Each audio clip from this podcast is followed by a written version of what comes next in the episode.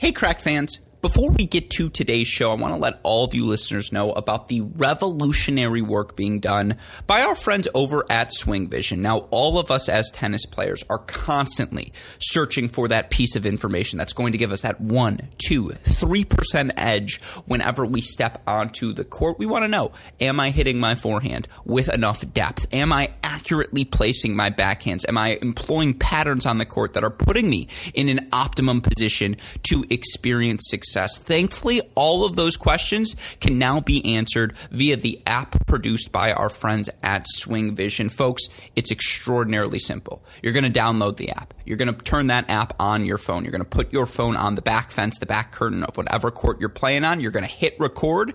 And then, using artificial intelligence, Swing Vision is going to break down your performance. If you click on the link that you find in the podcast description here on today's episode, you'll go right to the Swing Vision website. And of course, friends who use our Cracked Racquets promo code CRACK20 are going to get an additional $20 discount and a free 14 day pro trial on the Swing Vision app. Again, you use that promo code CRACK20, $20 discount, as well as a free 14 day pro trial. How do you find the link to get signed up? Just go back to your podcast feed. It's in the podcast description of this episode. You go to the Swing Vision website, you set up your account, you download the app, you get rocking and rolling, get all the information one location with our friends at Swing Vision.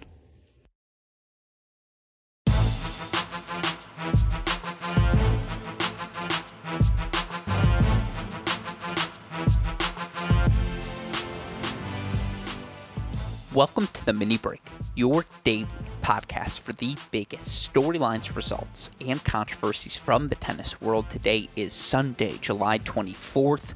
That was a very very good weekend of tennis for all of us to enjoy. Of course, it always helps when you have four events on the calendar. We were treated to a spectacular week of tennis at the ATP 500 in Hamburg. And of course, on today's show, I have to talk about the maiden title run of Lorenzo Musetti. The young Italian continues his ascension on the ATP Tour. A dramatic three set victory for him today over Carlos Alcaraz. Of course, Musetti has already had pronounced amounts of success on tour, particularly on clay courts for someone his age. All of us remember the fact that he was up two sets to love in the Roland Garros round of 16 last season against Novak Djokovic. Ultimately, wasn't able to close that match out. Nevertheless, he's shown flashes of brilliance throughout the course of his young career. This week in Hamburg, he was excellent from start to finish, already showing he's improved some of the things that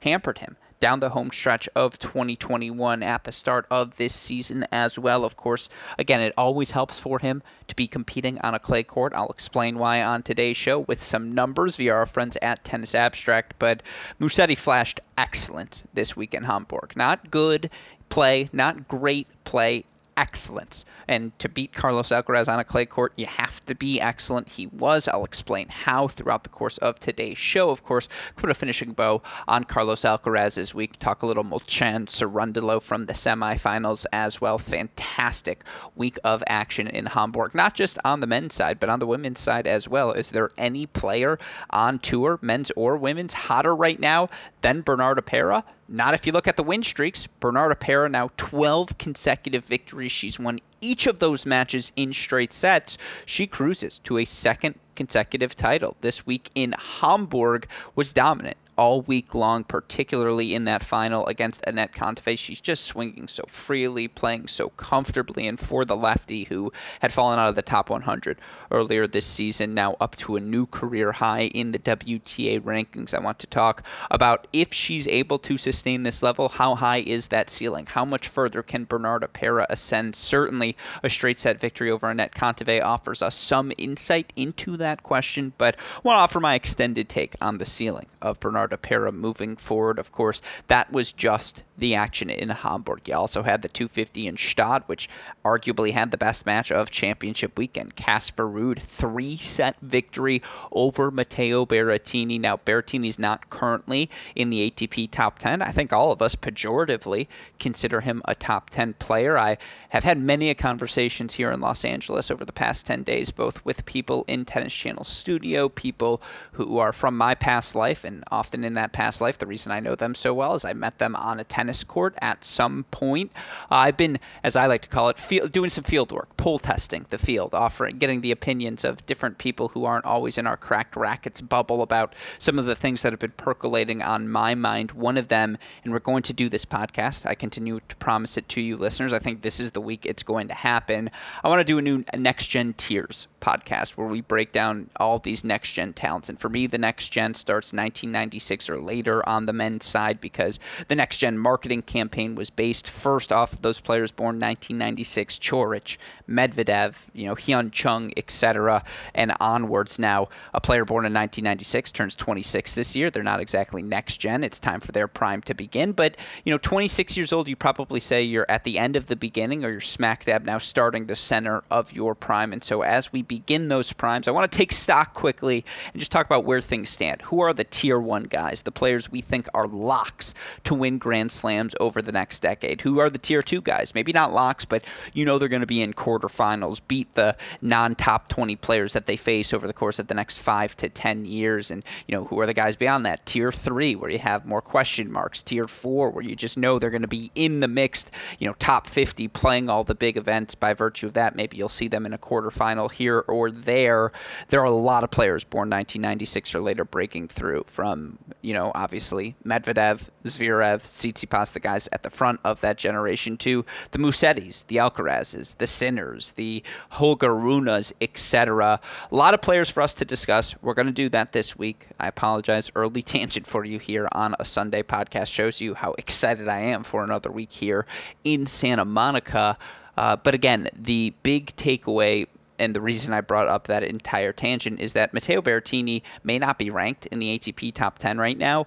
I think he's the standard bearer, the flag bearer of tier 2 and what that represents. Matteo Berrettini beats everyone he's supposed to beat, and I'd argue he might be the most sure thing on the ATP tour outside of Nadal and Djokovic. His serve, which he holds 89.4% of the time, his forehand, his ability to find that plus one forehand, it doesn't matter who you are as an opponent. His ability to execute that, you just know what you're, you know, the delta between his floor and ceiling of performance, match in, match out, is about as narrow as you're going to find on the ATP Tour. As such, all of this is to say he may not be currently top 10 in the rankings. I think we all view him as a top 10 guy. And, you know, he was facing another top 10 guy in 2022 French Open finalist Casper Ruud. Ruud, the champion in Stade last year, into the winner's circle again this year as he knocks off Berrettini and what what was a fantastic three set match. Of course, you also had the action in Palermo, Irina Camelia Begu uh, earning a much needed title for her heading into the hard court summer. Begu was excellent all tournament long, and you know I I referred to her as I don't want to say a poor man's Carolina, Karolina Pliskova, uh, maybe a diet Karolina Pliskova, just not as big of, of a server. You know, again, 0.6, 0.75. I'd say Pliskova 0.82.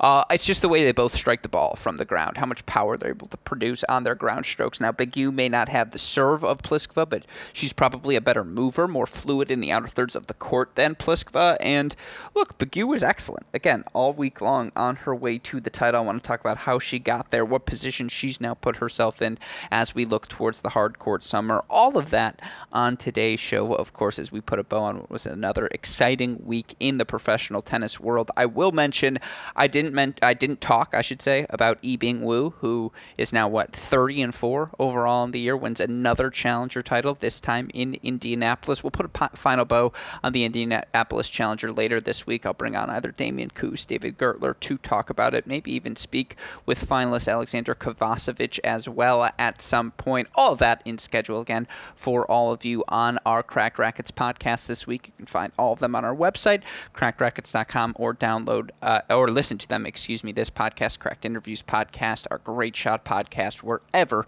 you listen to your podcast feeds. Of course, a massive thank you to all of you listeners for continuing to tune in. A massive thank you to our friends at Tennis Point as well, who have been providing the best equipment at the lowest prices to tennis players everywhere for a generation now, and they'll continue to do so. And we are so proud to be partnered with them as, again, uh, they really do have anything you're looking for rackets, strings, shoes, clothing, you name it, they've got it. Of course, if you go to their website, tennis-point.com right now, you'll inevitably make a purchase. And when you do, use our promo code CR15. Not only will you let them know we sent you there, you'll get 15% off all sale items, free two day shipping on all orders exceeding $75. Best of all, a free can of Wilson Extra Duty tennis balls. Tennis Tennis dash Point, simple, not the spelling, tennis-point.com. The promo code is CR15. With that said, let's start with the ATP action in Hamburg. The most mesmerizing match of the weekend belonged to Lorenzo Musetti and Carlos Alcaraz, and ultimately it was the 20 year old Musetti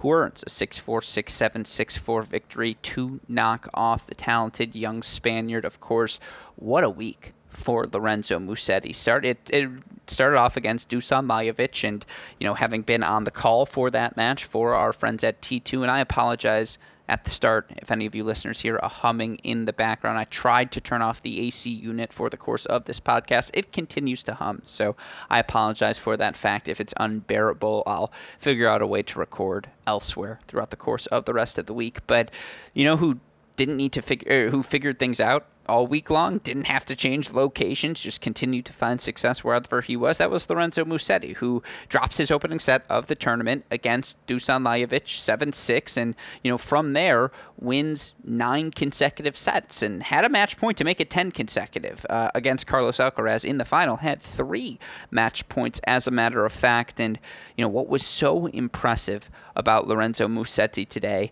is how well he picked his spots. I mean, he only made 59.6% of his first serves, but he was going after the first serve in a way you're just not accustomed to seeing from the young Italian. And you look for him, the Achilles heel for him throughout his career has been that serve. He holds 75.8% of the time in his career in ATP Tour matches. The average hold percentage of a top 50 player right now is 82.2%.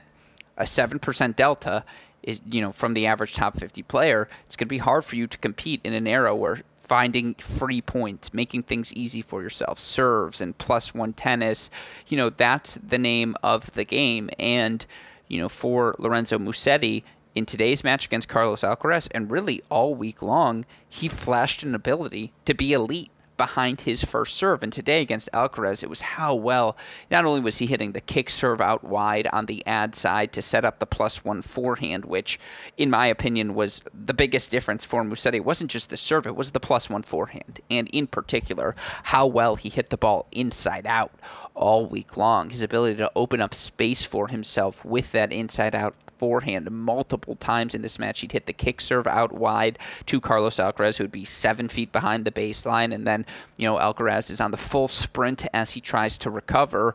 Musetti hits the inside out forehand. And even if Alcaraz was able to uh, track that ball down, he's still in a defensive position on his back foot. And, you know, Musetti's moving forward behind that ball, following the inside out with an inside in combination, taking the one handed backhand down the line, playing the drop shots, following the ball forward. Again, Musetti flashed all the tools throughout the course of this match and set himself up, was up, you know, a set and a break. And he, uh, again, served for the match. Up what? 7 6, 5 4, whatever the score was. 6 4, excuse me, 5 4 in that first set and uh, in that second set, excuse me. And, you know, on multiple, multiple match points, Alcaraz turns to the combination he goes best drop shot forehand passing shot combination. And at 1540, the drop shot on the run forehand cross court, ripping passing shot he hit by Musetti to fight off that match point. I mean, that's just special. That's why Carlos Alcaraz, I say it obviously in jest, but that's why he's still alive in the GOAT conversations because he can flash at 19 years old an ability to do that and to be, you know, down, you know, first of all, they start the tiebreaker. You know, Alcaraz gets the break back.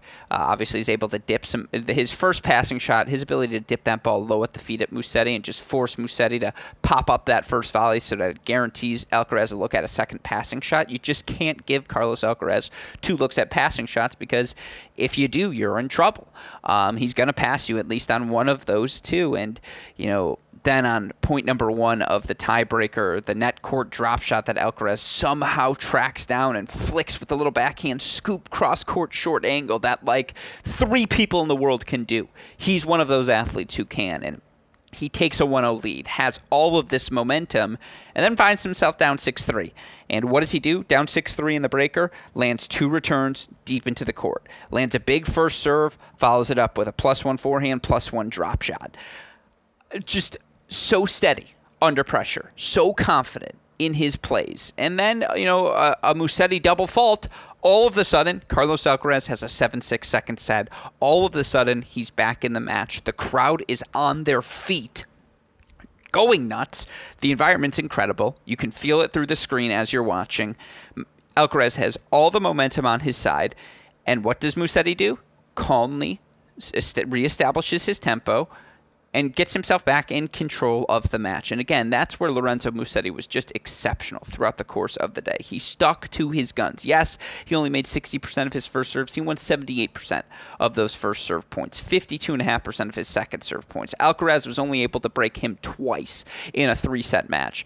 Carlos Alcaraz is breaking, you know, 34.2% of the time this season. He's above prime Rafael Nadal in terms of his break percentage this season. And he only broke Musetti twice. Musetti, who, again, statistically does not have the biggest or best of serves. And it's just because Musetti had Alcaraz on a string. Again, inside out forehand, inside in forehand, down the line backhand, short angle backhand, the drop shots, the flicks. Alcaraz was sometimes tentative moving forward because Musetti's that sort of athlete on the clay where he's going to track the ball down. He's going to land a passing shot at your feet and, you know, get a second look at a pass where he's definitely going to pass you as well. That backhand he played so smart with today. And, you know, on a clay court, you can get away with it where he was 12 feet behind the baseline, waiting for that ball to drop back to his waist level, but then he's able to generate such torque, such elevation, such depth and action on that one handed backhand that Alcaraz isn't able to cheat forward, or Alcaraz isn't able to sneak in behind that ball because if you sneak in, Musetti's going to pass you. It's just this combination of athleticism, fluidity, creativity. It's special. You know it when you see it. And there are times when it works against him because you're giving yourself thin margins when you're trying to pull off the spectacular all the time. And that is what Lorenzo Musetti tries to do at times. He tries to pull off the spectacular, particularly on the quicker surfaces where he doesn't have as much time to hit the forehand. It's a little bit more difficult for him to find that inside out ball that he found so well on these high bouncing, slower clay courts. But with how aggressively he served today, how willing he was to move forward. You know, the fact that his forehand was able to have handle the heaviness of the Carlos Alcaraz shot, the backhand look exceptional. He's just gotten better. He clearly has. He's more comfortable being the aggressor, not relying on those defensive skills, that athleticism all the time. And you look for Musetti now 26 and 17 overall in 2022. Really got his season back on track during the clay court stretch. The only match where he, you know, he wins three co- matches or more at every match during the clay court stretch, except Roland Garros, where he was coming off of injury and still was up two sets to love on Tsitsipas in his first round match. Yes, he loses three straight matches at you know on the grass courts and loses his first match in Bastad uh, to Laslo Djere. He bounced back in a big way this week. Again, reaches his first ATP final, reaches wins his first ATP title in Hamburg. You look for him now. He's 45 and 42 overall in his career at the ATP level. 29 and 16 is Musetti on clay courts. 29 and 16. It's a 64% win percentage. He breaks 29.7% of the time, which would be a top 15 number on clay courts amongst top 50 players. And of course, on a clay court, again, he has that much more time to stand 6 to 12 feet behind the baseline, take big cuts on both the forehand, the backhand return. His ball does explode through the court. He's such a fluid mover on this surface. 29 and 16 in his career on clay uh, at the ATP level, 36 and 21 in his career at the challenger level. I mean, again, this guy's a top 25 guy on clay courts and flashes the ability to be even better than that moving forward as well. I mean, again, he beats Carlos Alcaraz on clay. Here's the list of guys who did that this year Zverev, Korda, Musetti. That's your list. Zverev, Korda, Musetti. The only guys to beat Carlos Alcaraz this season, who, by the way, he's 39 and 6. He's played 45 matches this year. He hasn't lost a straight set match all year long. He's won at least one set in every match that he's played. He was down five match points today, and he fought off five of them. You know, before that six one got to him, uh, ultimately six four in the third. And I thought all week long at Hamburg, and I talked about this last week. Alcaraz did not play his best tennis. Yes, numbers wise, he landed over seventy percent of his first serves, but there just wasn't a lot of sting on that serve. He sprayed his plus one ball. Yeah, I thought he hit the backhand fine, but I thought it was the forehand. Just felt like it landed a little short in the court. It felt like it just wasn't quite as explosive as it was earlier in the season. And look, I mean, again, he found ways to survive. He went back to his combinations. I thought he was way too hesitant in playing the drop shot in set number one against Musetti, way too respectful of Musetti's speed. And then he got back to it in set number two and said, wait, I'm Carlos Alcaraz. My execution on the plus one forehand drop shot combination is just better than everyone else. And, you know, then it became the improvisational skills. He hits that ridiculous on the run little short backhand flick and, you know, turns to the drop shot again on three different match points that he faces. He uses the drop shot to fight him off. Came up with a ridiculous plus one backhand down the line, uh, forehand down the line as well. Just that Alcaraz, Alcaraz. He's 39 and 6 this year. Oh no, he lost in a final to Musetti. Still lost it in three sets. He still won 87% of his matches. He's still second in the points race. He's still at a career high number five in the live rankings. Guy's a stud. He's not a eliminated from the greatest of all time debate, but credit to Lorenzo Musetti, who's just put himself back in that conversation, back in the mix. And yeah, he's got to prove it on the the quicker hard courts over the course of the next few months. But guess what? With this run to the title, Lorenzo Musetti up to a new career high in the rankings. You look for Musetti now; he's all the way up to number 31 in the live rankings for the 20 year old. He he now gets in to everything he wants to play this summer. Doesn't have to worry about qualifying anymore. He'll play Cincinnati. He'll play Canada. He could be seated at the U.S. Open, and you know again if he wants to play the City Open or I guess not Atlanta because that's this week. But all of these events, he doesn't have to worry about qualifying anymore. He's just in the ball game now, and again will be able to play a full complement of tour level events. Be able to play Indian Wells, Miami, all of these different things. Which at 20 years old, even if you're not having having success. You just need to have the matches under your belt. You need to gain those experiences. And the first time he got those experiences over the past year, it's been rough for him. Again, you look for Lorenzo Musetti, who I mentioned 45 and 42 overall at the ATP level, 23 and 27 in his last 52 weeks. He's 16 and 22 for his career on hard courts, 0 and 4 on grass courts. There's work to be done. His break percentage dips 13% between clay courts and hard courts. He breaks serve 29.7% of the time, 7% of the time, excuse me, on clay courts, 16.5% on hard courts. That's the difference between being, you know, I guess who has let me let me give you a better comparison here. I didn't want to speak incorrectly. That's the difference between being Rafael Nadal as a returner who's at 30.3% or Alex de Minaur who's at 28.2 and, you know, Matteo Berrettini who's at 16.4, or Denis Shapovalov, who's at 15.6. That's a massive difference, obviously. And Lorenzo Musetti isn't a server like Berrettini is, like Shapovalov is, where they can afford to be more aggressive on the on the return of serve. He needs to work his way into points. He needs to be comfortable on that return of serve. And it's really the forehand, not the one handed backhand, that his backswing suffers more on the quicker surfaces. But he's a rock on the clay courts. And again, he's earned himself another shot at all of these big events on the hard court schedule over the next nine months, really, end of this year, start of next year. And that's where you want to be if you're Lorenzo Musetti. So expect to see more of him. Obviously, we're going to see more of Carlos Alcaraz as well, who, again, second in the points race. It's crazy. Alcaraz Musetti can both play the next gen finals this year and like Alcaraz isn't going to because he's two in the points race and he'll play the ATP Tour Finals. But what a remarkable week of tennis uh, in Hamburg. Certainly the semifinals were fun as well. Al- uh, Carlos Alcaraz was up from the start, but Alex Molcan just fights. And you look again for the 24 year old Slovakian, currently number 38 in the live rankings. That's a career high. Molcan also in the points race, currently 33rd a lot of his success has come on the clay courts. Two ATP 250 finals, three ATP 250 finals, excuse me, if you count last year as well, plus now this 500 semifinal run. The lefty's just physical and can hit all the angles. It doesn't overwhelm you with any weapon, but hits better depth on all of his ground strokes than you expect. He's just going to be in the mix. You're going to see him round of 16s, quarterfinals in Monte Carlo, Rome, and Barcelona, all these events moving forward. Uh, the guy's just rock solid, hits his spots well, moves the ball well around the court, moves well around the court as well. I'm fascinated to see him play these higher level hard court events, how his game holds up on the quicker surface, because I think it'll hold up well. Uh, again, it's not like he has the biggest ground strokes or takes these big cuts at the ball. So I'm fascinated to see how it works moving forward. We'll keep an eye on Molcan throughout the course of the hard court summer. And then, look, it was going to end for Francisco Cerundolo eventually, but you know, was down what six three, and I think it was down five love in the first set to Musetti. Ends up being a six three set. Played him extraordinarily close. It was down match point, right? Six three five four. Musetti tries the underhand serve. Cerundolo ends up hitting a passing shot and winning the point. Breaks back. It goes to a breaker, but uh, it was all ultimately working for Musetti, who still showed some of those puzzling choices, but got away with it, I suppose, this week in uh, Miami. That said, you look for Cerundolo. What a two week run ultimately now, uh, up to a new career high in the rankings as well as Cerundolo, currently number 24 in the live rankings, 18th in the points race. Let's see, with 1,300 points, he's a 1,000 points, uh, or 700 points, I suppose, behind 8th place Taylor Fritz.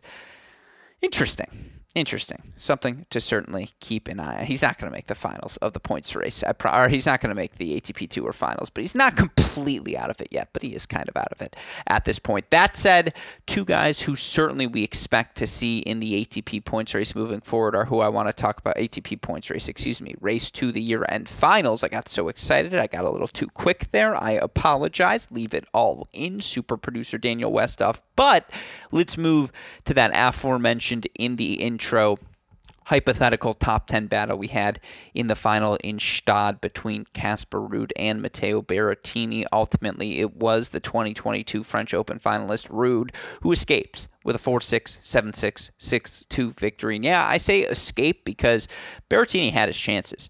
Casper Ruud drops the first set 6 4. Only one break of serve. Pretty clean tennis. You know, Casper Ruud misfires on a plus one for inside out forehand on break point that gives Berrettini the break. He had be- grown to just anticipate that Casper was going to hit the kick serve. Casper was going to target the backhand, and Berrettini found the timing and was able to take that backhand on the rise early, hit that ball deep enough, cross court enough that it was just a little bit more difficult for Ruud to hit, manufacture that plus one inside out forehand.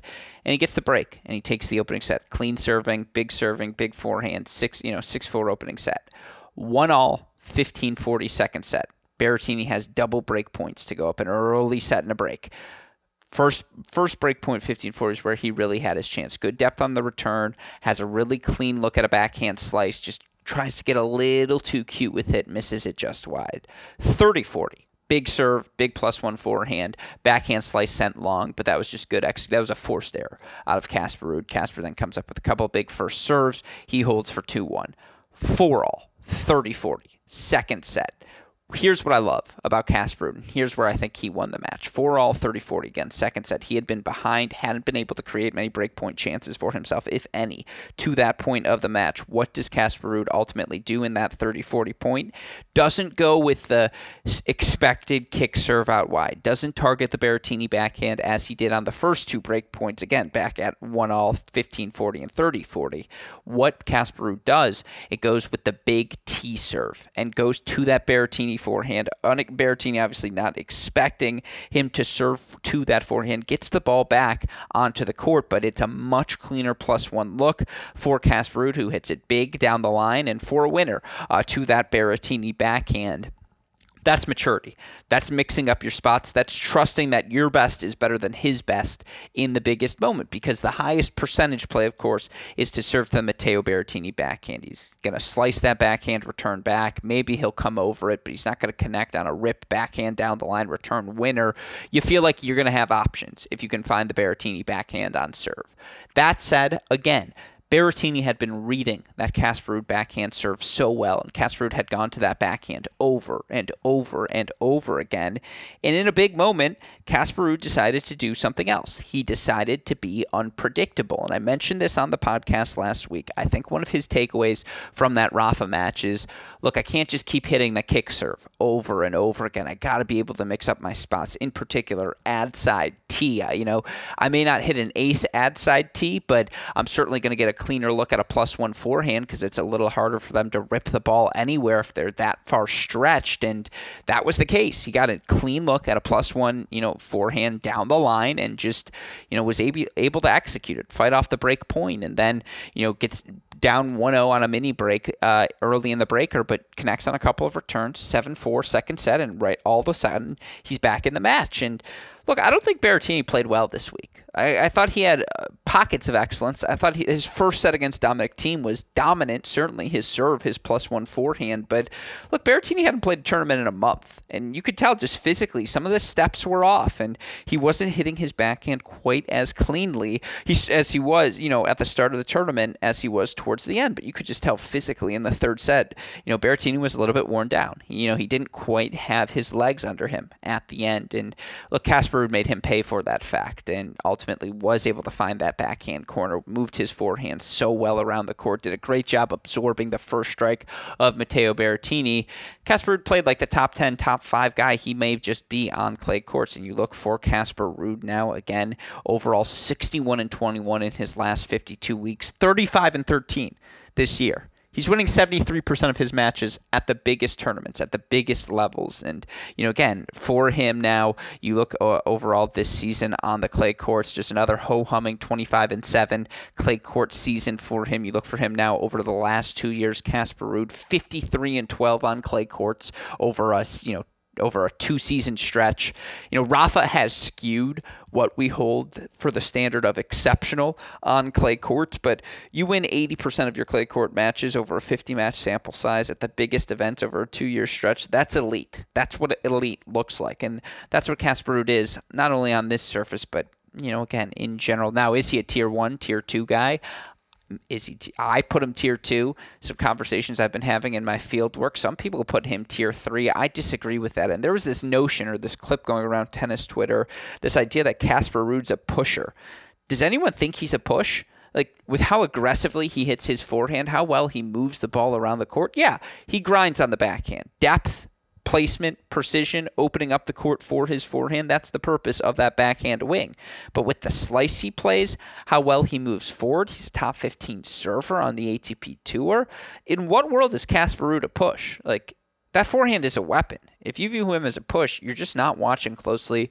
Now, the truth is, I don't think anyone calls him a push. I think that was one of those manufactured things where not that someone in the press had asked a bad question, because I don't think that is a bad question. I just don't think it's a question based in truth. And so, you know, again, with that theory, I suppose, in mind, no, I don't think he's a push. I think he's just exceptional. And you look for Casper Ruud again; he's been ridiculous uh, here this season, 35 and 13, and now he's uh, a 92 and 20 overall, 92 and 20 since the start of last season. I mean, come on now. That's ridiculous, and that's why he is a top ten player. And with his title now, Casper Ruud up to number or stays at top ten. He's number six in the rankings, fourth in the points race. Uh, there's a nice delta between he and fifth place Alex Zverev. He leads Zverev by 615 points in that points race. He's going to be at the year-end finals folks. He hasn't quite clinched it, but barring disaster down the home stretch of the season, again, this is your 2022 Miami finalist. He's made quarterfinals at further at what, like the last six Masters 1000 events.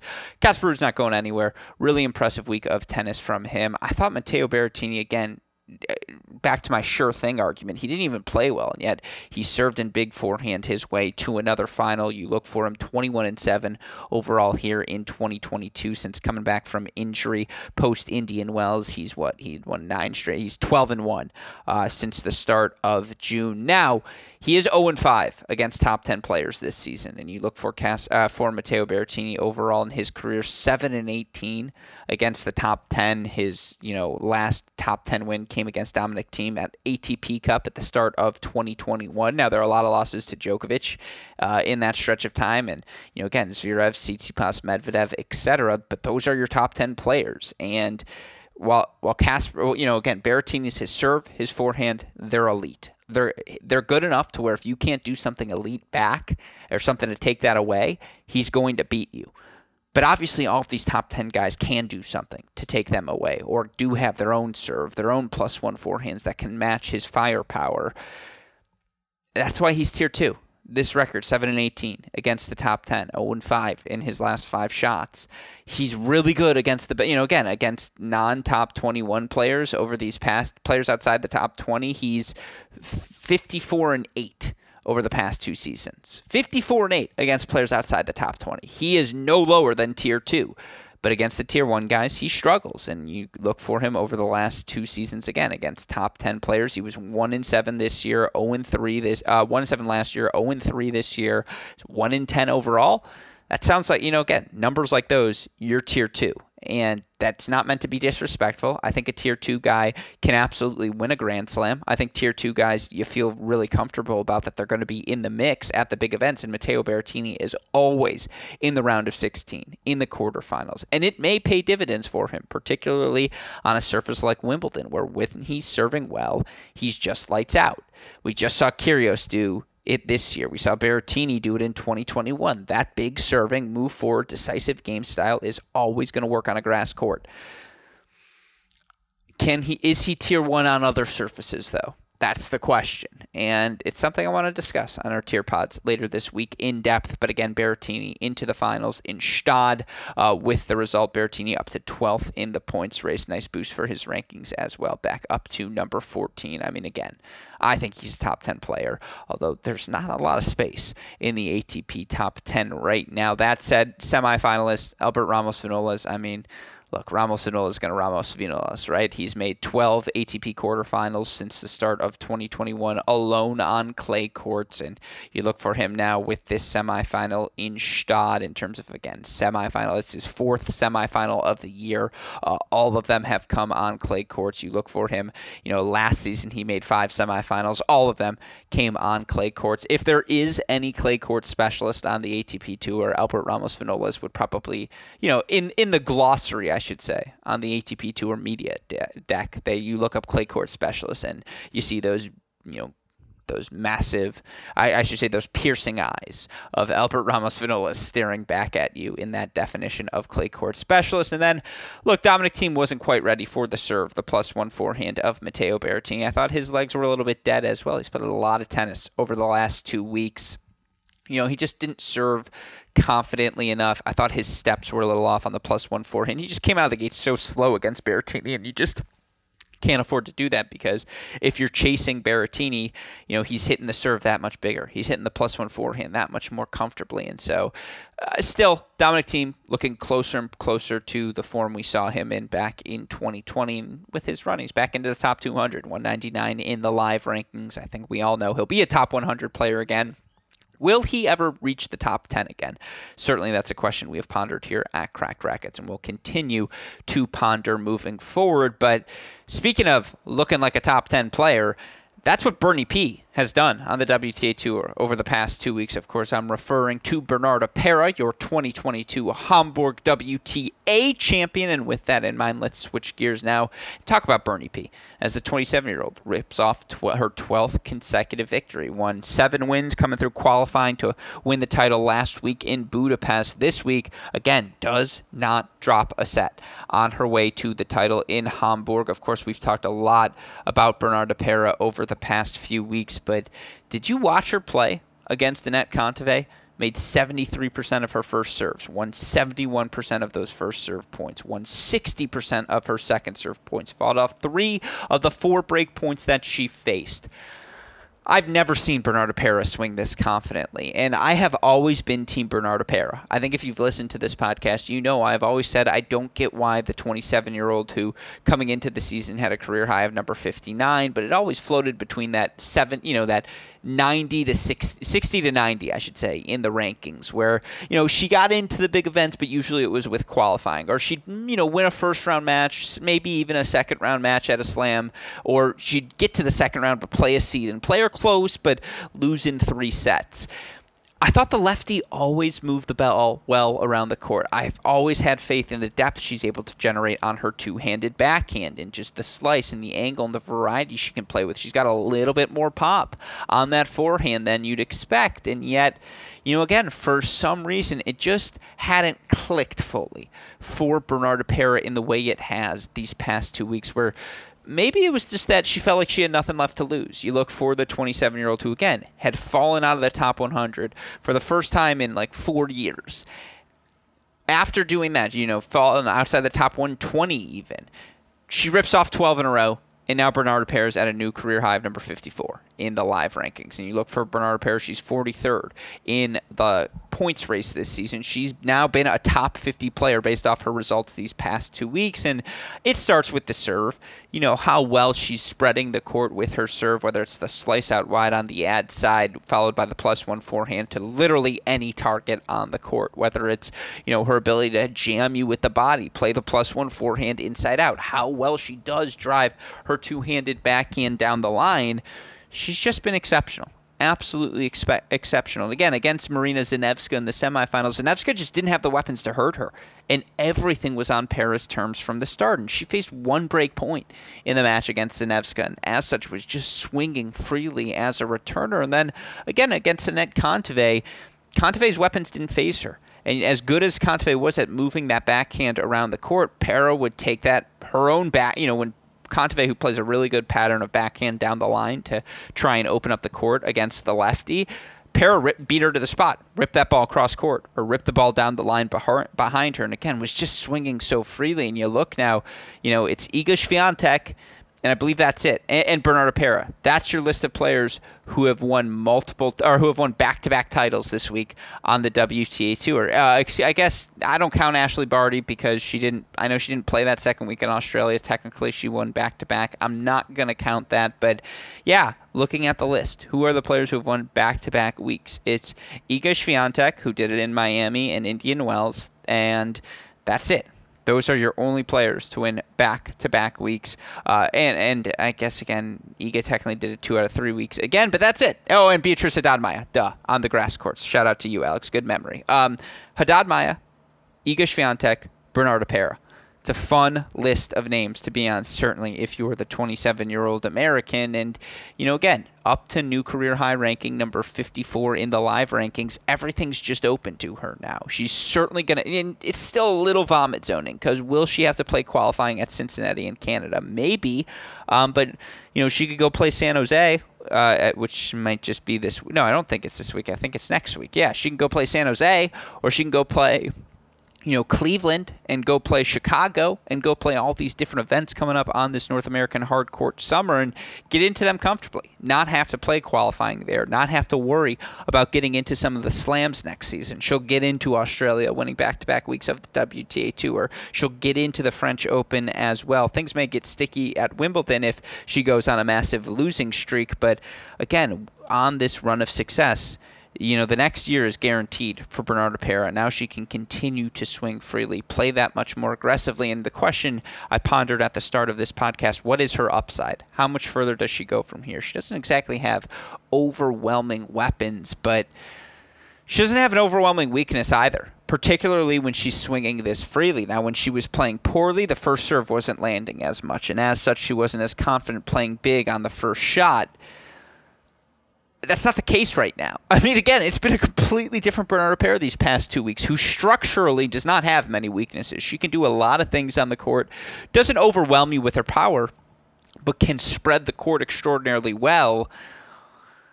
I mean, overwhelming power might beat her, but again, this week and over these past two weeks, players like Kontaveit and Zanevska and you know Bondar and Sasnovich, Cocciaretto, if they haven't had overwhelming weapons, the errors haven't been there. Like she just is not beating herself, and she's working these opponents down. And again, something has clearly clicked uh, physically. I've been immensely impressed by everything Bernie P has done. And again, she's played herself back into the conversation now. Shout out uh, to Anett Kontaveit, who reaches her first final since the end of February. And again, looked unbelievable in her win over Potapova, which we talked about last week. For Kontaveit now with this run, she's back in the mix for the year end final, certainly at 12th right now in the year end ranking. She gets to, with this final run, keep her spot at number two in the WTA rankings as well. Look, we talked about the semifinals last week, uh, so if you want to hear more on the run of Potapova and Zanevska, who I thought had exceptional weeks, be sure to go check that out. For Anett Kontaveit, played five matches in a week again for the first time since the end of February. Was moving extraordinarily well against Potapova. Definitely seemed to have dead legs a bit against Bernarda Pera, but almost had a second win there at the end of the match. And certainly just, I thought it had more to do with Pera swinging as freely as she was on the return of serve than anything that Kontaveit did poorly. Pera played well. Kontaveit didn't play particularly bad now. Some of the fact she's not able to always manufacture free points for herself, and a winning Kontaveit does have to be a particularly physical Kontaveit. Is that a structurally di- structural disadvantage for her against players like the Swiatek's or Rybakinas or Sabalenkas or you know Pliskovas of the world who really just need to get hot, or even some of the lower ranked power hitters like a Samsonova or just again any of these players who seem to get hot and knock off Kontaveit in the second or third rounds of some of these big events answer that question still might be yes, but you know, again, I want to do a WTA tiers equivalent as well because we know Iga Swiatek's a tier one player.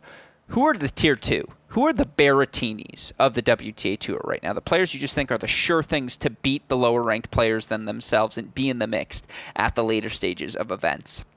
Certainly, you know, again, there are players with claims. I think Ons Jabeur has to be considered a tier two player right now, particularly coming out of the grass court season and the success she's had on clay hard courts as well. But like Sakkari, Kontaveit, Sabalenka, Badosa, Pegula, like are they locks to be tier two? This sounds like the perfect conversation to have with one David Kane, and we will have that hopefully over the course of the next week as well. With that said, to put a final bow on last week's action, let's move over now to what we saw unfold in Palermo. And look, I'm buying me some stock, not a ton of stock, because you know, again, at 31 years old, I don't know how much longer the prime of Irina Camelia Begu will be extended, but Begu is excellent on her run to the title in Palermo, her first WTA title uh, since Bucharest back in 2017. And she was just striking the ball so cleanly all week long. And for the 31 year old Begu, who earned a three set win over Sorribes Tormo in the semifinals, a straight set win over Bronzetti in the final as well, one and three over Diane Parry, the talented youngster in the quarters. She just was so disciplined, so steady, swung so well in the corners, and I love her backhand. I love the line drive depth she's able to create. I just love the fact of how high percentage she was with the first serve and hitting Bronzetti cleanly off the court. I mean, again, Sorribes Tormo Bronzetti were grinding Begu down. They were trying to work her physically, trying to move her to the outer thirds of the court, but anytime they left something short, Begu made him pay. And whether it was the drive on the backhand down the line, the drive on the forehand cross, just everything she was doing, I was so uh, thoroughly impressed uh, with her run of success. And you know, by the way, credit to Lucia Bronzetti, the 24, uh, soon, excuse me, the 23-year-old was 78 in the world uh, coming into the event. You look for Bronzetti, who's 44th in the points race, 65th now in the live rankings. That's where you want to be at 24 years old. You get to play the big events, even if you have have to go through qualifying in some of them. Bronzetti was excellent in a three set victory, come back from a love six first set against Jasmine Paolini. And, you know, for Bronzetti, who had to go three sets against Garcia, three sets against Paolini, she just was out of gas in the final of Begu. No disrespect to her, but you could just tell she just didn't have the legs under her to extend rallies against the power tennis Begu offered from the baseline. But credit to Begu for taking advantage of that fact. And again, you look for Bronzetti. That was her first career WTA Tour final final. And obviously, she's going to reap the benefits of that fact in her ranking. So, fun week of tennis in Palermo. I apologize I didn't spend quite as long on that one. I just didn't wasn't able to watch as much of it as I would have liked, uh, particularly given I did try to get some sleep this weekend so that I could reset, as I am so fortunate to be here in Santa Monica still to be on the call for our friends at Tennis Channel. You can follow all of the coverage on T2 if you're looking for my voice, of course. So many great events on the calendar this week. Atlanta starting that North American hard court summer. We've also got action, I believe, in Prague on the WTA Tour. Certainly, as we look across the board, let's see what do we have on the board this week. We've got uh, Bastad is in the books. We've got Umag. There it is uh, on the men's side. Prague on the women's side. Kitzbühel also in the works. We've got Warsaw, Poland. New event there. Excited for that as well as Atlanta. Should be a lot of fun. Of course, we'll break it all down. Try to have some guests on this week because I know a lot of fun faces. Steve Weissman, Tracy Austin, etc. are all going to be popping in to the Tennis Channel studio. I'll do my best to try to charm, charm them onto this podcast as we break down another week of the professional tennis world. But of course, if you've missed anything and need to catch up, go to our website, crackedracquets.com. Of course, Twitter, Instagram, Facebook, YouTube. We are uh, at Cracked Racquets. You want to message me directly, I'm at AL Gruskin. Like, rate, subscribe, review to this show, the Cracked Interviews podcast, and the Great Shot podcast to ensure you don't miss out on anything. Of course, a shout out, as always, to our super producer, Daniel Westoff, for the of an editing job he does day in, day out. Shout out as well to our friends at Tennis Point. Remember, it's tennis-point.com. The promo code is CR15. With all that said, for our super producer, Daniel Westoff, our friends at Tennis Point, from all of us here at both Cracked Racquets and the Tennis Channel Podcast Network, I'm your host, Alex Gruskin. You know what we say. That's the break. And we'll talk to you all tomorrow. Thanks, everyone.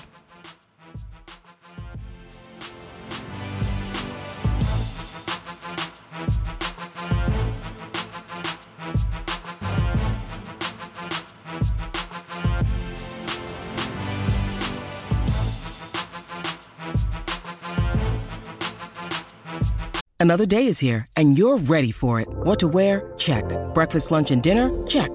Planning for what's next and how to save for it? That's where Bank of America can help. For your financial to-dos, Bank of America has experts ready to help get you closer to your goals. Get started at one of our local financial centers or 24-7 in our mobile banking app.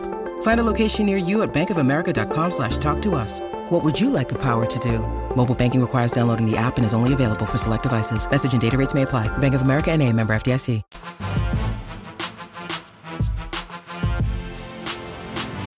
When you need mealtime inspiration, it's worth shopping Kroger, where you'll find over 30,000 mouthwatering choices that excite your inner foodie. And no matter what tasty choice you make, you'll enjoy our everyday low prices, plus extra ways to save, like digital coupons worth over $600 each week. You can also save up to $1 off per gallon at the pump with fuel points. More savings and more inspiring flavors make shopping Kroger worth it every time. Kroger, fresh for everyone. Fuel restrictions apply.